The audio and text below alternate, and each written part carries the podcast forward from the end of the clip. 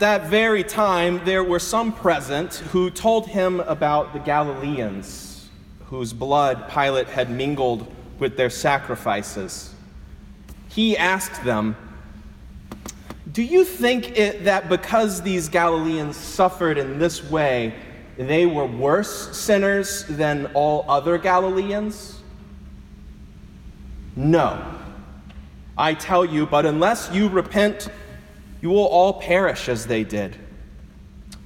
Or those 18 who were killed when the Tower of Siloam fell on them, do you think that they were worse offenders than all of the others living in Jerusalem? No, I tell you. But unless you repent, you will all perish just as they did. And then Jesus told them this parable. A man had a fig tree. He planted it in his vineyard, and he came looking for fruit on it and found none. So he said to the gardener, "See here, for 3 years I have come looking for fruit on this fig tree, and still I find none. But cut it down. Why should we be wasting the soil?" He replied, "Sir, let it alone for one more year, until I dig around it, put manure on it. If it bears fruit next year, well and good. But if not, you can cut it down." The word of the Lord. Thanks be to God. You may be seated.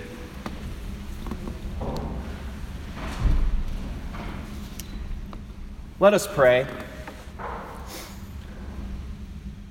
Holy God, may the words of my mouth and the meditations of all of our hearts be acceptable, even pleasing to you, our strength and our Redeemer.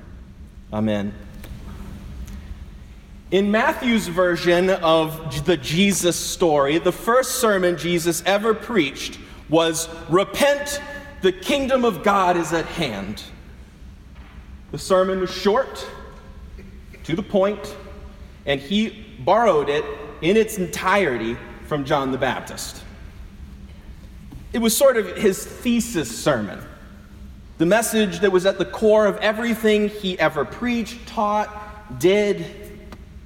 And as Jesus' ministry unfolded, he got a little more artful and creative in his delivery, but the gospel was the same. That God is not far off.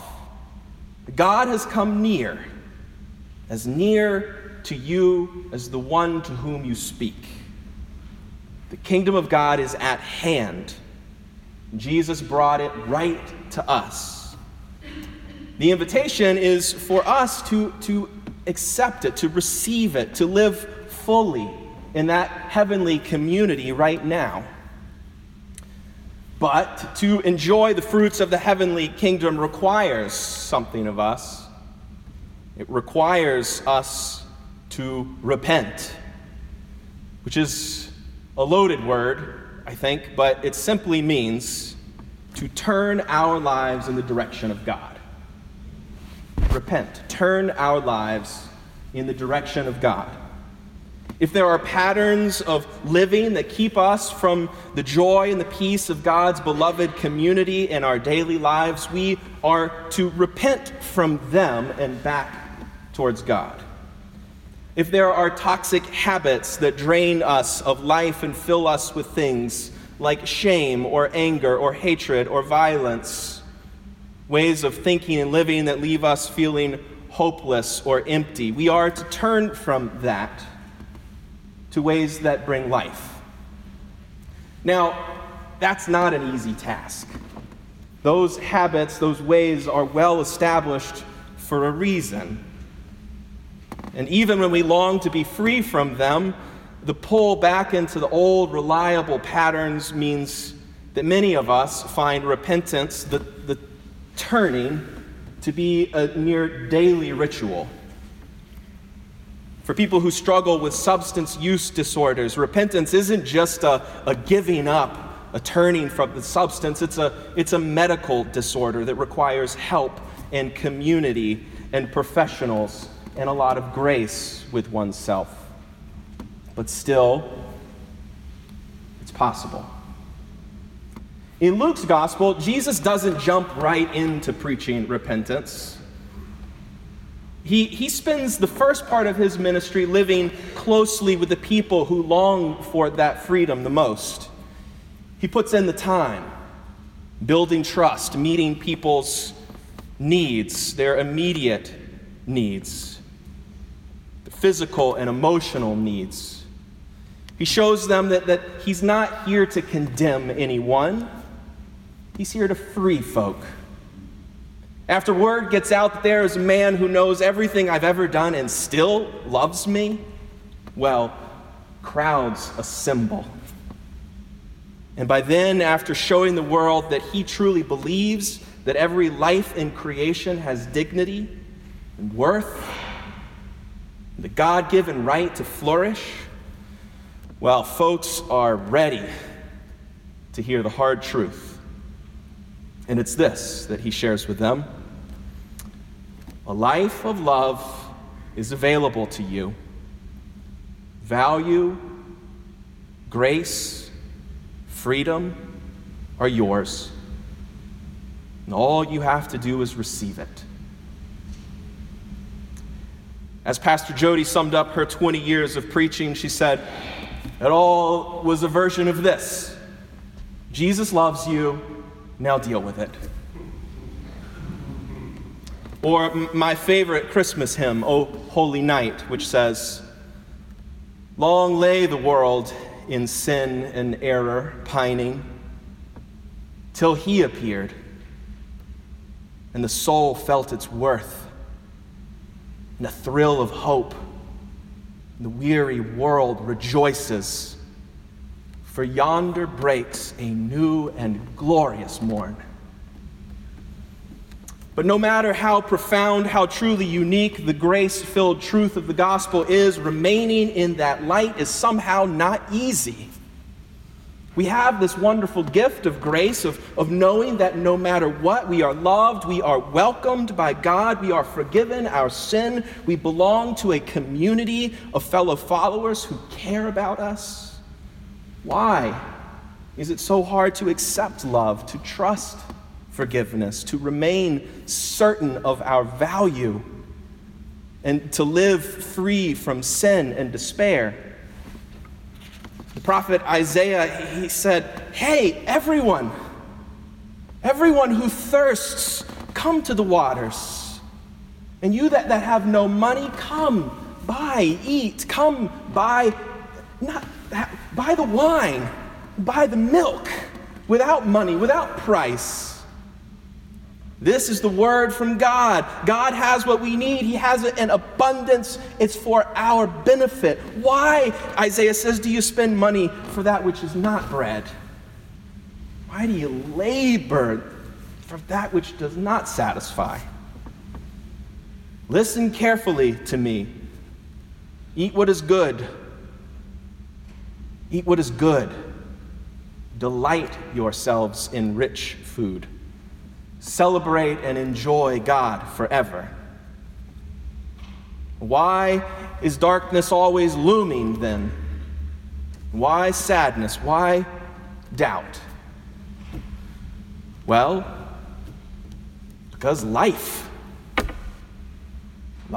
throws so much at us. It can make all the promises of God seem at best naive or unlikely, and at worst, utterly absurd. And this is the reality that Jesus faced. He's preaching the gospel of grace, healing, forgiveness, his kingdom come near. He's pointing out the beauty of the lilies and the trust of the sparrows, and it's beautiful. But the headlines of the day read like, well, the headlines of the day. Blood, sacrifice, suffering, perishing, death. The news of his day was crashing against the message of the kingdom. The Roman ruler Pontius Pilate had apparently slaughtered some innocent Galileans when they went to worship. Does that sound familiar? And then there was the building that just collapsed and killed 18 people. These are the events that make us question it all. Innocent lives gunned down in a mosque, a school, a neighborhood, a random disease swoops in and upends everything.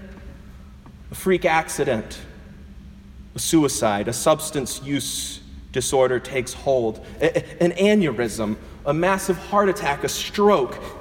These are the life experiences that can throw faith into a tailspin. When I worked with youth and college students, the question of how God could exist when all of this happens in life was the primary obstacle to faith. But more than the tough questions were the painful answers given by Christians. Like, well, everything happens for a reason. Or God needed another angel. Or God won't give you more than you can handle. That one came up in one of our midweek healing services. And felt like God sure must think I can handle a lot. Not only do these responses lack theological grounding, they also ring hollow, especially in times of pain and trauma. Worst of all was the claim that bad things happen as God's punishment for sin. And that is simply not true. Life sneaks up on us. It can chip away at our confidence in God's love and presence, tempt us to shrug off all that once transformative repentance and slouch back into the safety of old ways. But Jesus deals with this reality head on. Jesus tells his followers when the Galileans were murdered, it was absolutely not because they were somehow more sinful, more deserving than anyone else. When that tower collapsed on those poor people. That wasn't divine justice because those 18 were any worse than anyone else in the city. No, it was likely because of some bad engineering, not God's judgment. Jesus makes clear God's not trying to teach us some lesson via life's random violence. But when faced with faith's most pressing question, then why does this happen? Jesus responds, repent. He's not being harsh. He's saying, turn. Turn to God because our faith in God is what gives us hope in a life filled with grief. Turn. Remember, you go through this life and God goes with you. When tyrants do what they do, when accidents happen, when our bodies turn on us, it's in these times when faith serves us most. For we face these things certain that God is with us through it all. And God will not let suffering or death or violence have the last word. Christians who turn to God when life hits hardest are turning to hope, and hope will not fail us. There is no doctrine that will comfort us in the midst of life's ruthless turns. Simple answers always fall short, for no answer will truly make the pain go away, or the anger, or the grief. The pain demands to be felt. So in a scary time, Jesus does not give petty hallmark sentiments. He reminds his followers of the truth. They have turned to God. They don't face this time with its violent politicians and its disasters as those without hope. I've witnessed this kind of power of turning to faith in individuals who, when facing the darkest of evils in this life, miraculously persevere, or overcome, sometimes even flourish. Have you heard of those folks whose faith in Jesus empowered them to move into the darkness rather than abandon faith because of it. Those folks whose strength of faith is inward, but the impact of their faith changes the world. I'm thinking of those folks like Harriet Tubman, who felt the evils of slavery, escaped, and then returned time and time again to help others to freedom. I think we can all kind of call to mind the everyday saints who found in turning to God a power to transform the world around them into something more like the beloved community of God's dream, when they had as much reason to turn away from faith, declaring it fruitless in the face of such despair. So Jesus tells us a story about a fig tree. It's an image of faith in the real world. A fig tree that was planted in a vineyard. The landowner planted the tree and came looking for figs for 3 years, but it didn't produce anything. So he told the gardener to cut it down. It's a waste of soil. But the gardener protests, urging the landowner to give it 1 more year. Let him tend to it. Let him fertilize it with some manure. If it bears fruit next year, well and good. If not, you can cut it down. What's the point of faith in God and following Jesus if the world continues to suffer so?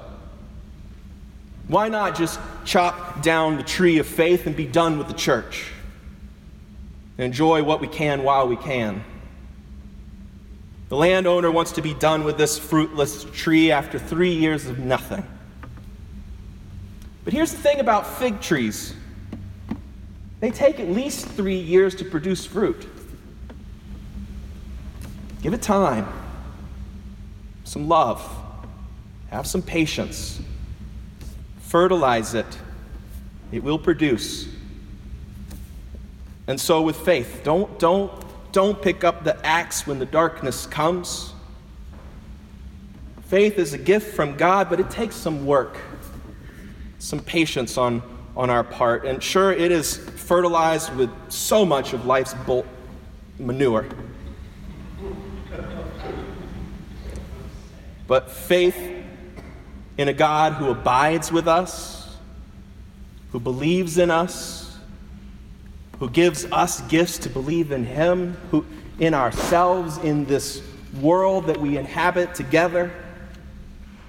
That's a fruit worth waiting for and working towards. And it is a rare thing. It is like a single fig tree in a grape vineyard. The other thing about figs that I learned from this great article by Ben Crayer called Love the Fig in The New Yorker. He told me they aren't really fruit at all, figs. Though today we find them among the grapes and the apples and inside Newtons. Figs are actually a specialized flower, enclosed flowers that bloom modestly inward, unlike the flamboyant show-offs of other plants. Bite a fig in half and you'll discover a core of tiny blossoms. The nature of this sweet flower has allowed figs to radiate throughout the natural world, to survive, to thrive, where other plants would flounder. You can find figs on rooftops, and cliffsides, and volcanic islands. When mature, a large strangler fig can stretch out over acres and produce millions of figs in just one flowering. Figs provide food for nearly 1,300 bird and mammal species. Sometimes figs are the only thing between an animal and starvation. And so with faith in bloom, it radiates in the world. Faith thrives and helps people survive in extraordinary circumstances.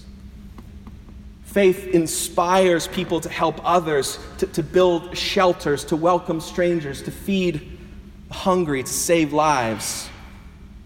Figs are considered a keystone species. Yank them out of a jungle and the whole ecosystem will collapse. So put down the axe, my friend. Faith is a fig tree. Life is hard, my sisters and brothers. Life is hard. But don't let that hardness turn you hard. Don't pick up the axe. Pick up the shovel. Tend to the places of your heart that are hurting, that are fearing.